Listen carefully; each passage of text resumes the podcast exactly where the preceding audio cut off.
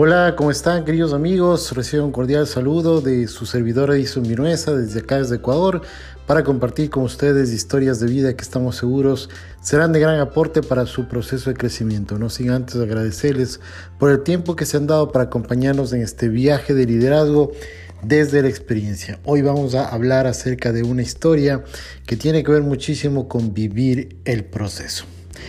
Había una pareja a la que le gustaba visitar las pequeñas tiendas del centro de Roma. Una de sus favoritas era aquella donde vendían vajillas antiguas. En una de sus visitas de esa tienda vieron una hermosa tacita. ¿Me permite ver esa taza? preguntó la señora. Nunca he visto nada tan fino y magnífico, repetía.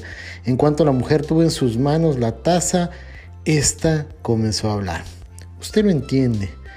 Yo he sido siempre esta taza que usted está sosteniendo. Hace mucho tiempo era solo un montón de barro amorfo. Mi creador me tomó entre sus manos, me golpeó, me amoldó cariñosamente. De un momento que me desesperé y le grité, por favor, ya déjame en paz. Pero él solo me sonrió y me dijo, aguanta un poco más, todavía no es tiempo. Después me puse en un hordo, nunca había sentido tanto calor. Me pregunté por qué mi amo querría quemarme, así que toqué la puerta del horno. A través de la ventanita pude leer los labios de mi amo que me decían, todavía no es tiempo, aguanta un poco más. Finalmente se abrió la puerta, mi amo me tomó y me puso una repisa para que me enfriara. Así está mucho mejor, me dije. Cuando me hubo refrescado, él me comenzó a cepidarme y a pintarme nuevamente. El olor de la pintura era terrible. Sentía que me ahogaba. Por favor, detente, le gritaba a mi amo, pero él apenas movía la cabeza con un gesto negativo y decía, aguanta un poco más, todavía no es tiempo. Al fin terminó de pintarme, pero me metió en otro horno. No era como el primero, era mucho más caliente.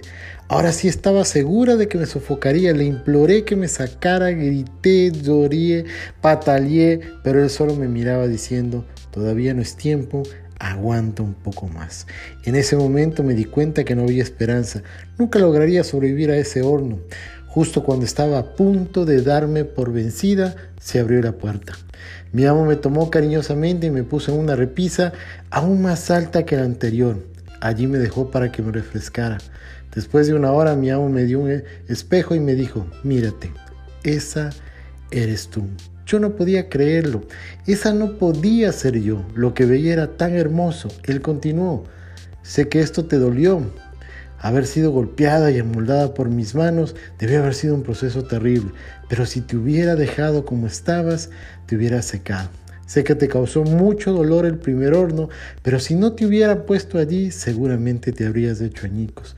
También sé que los gases de la pintura te provocaron muchas molestias, pero si no te hubiese pintado, tu vida no tendría color. Y si no te hubiera puesto en el segundo horno, no habrías sobrevivido mucho tiempo porque no tendrías la dureza suficiente. Ahora eres un producto terminado, eres lo que tenía en mente cuando te comencé a formar.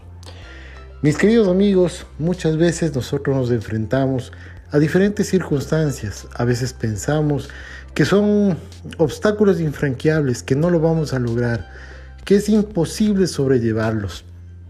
Y en algún momento buscamos la salida más rápida.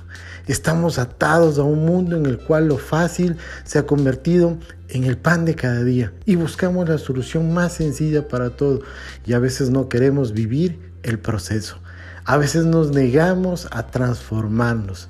A veces no entendemos que las batallas que libramos cada día son aquellas que nos que permiten sacar lo mejor que nosotros tenemos. E, esa, esa, esa grande, esos grandes quilates que en algún momento van a comenzar a brillar y que están dentro de cada uno de nosotros, pero que no nos hemos dado cuenta que están allí.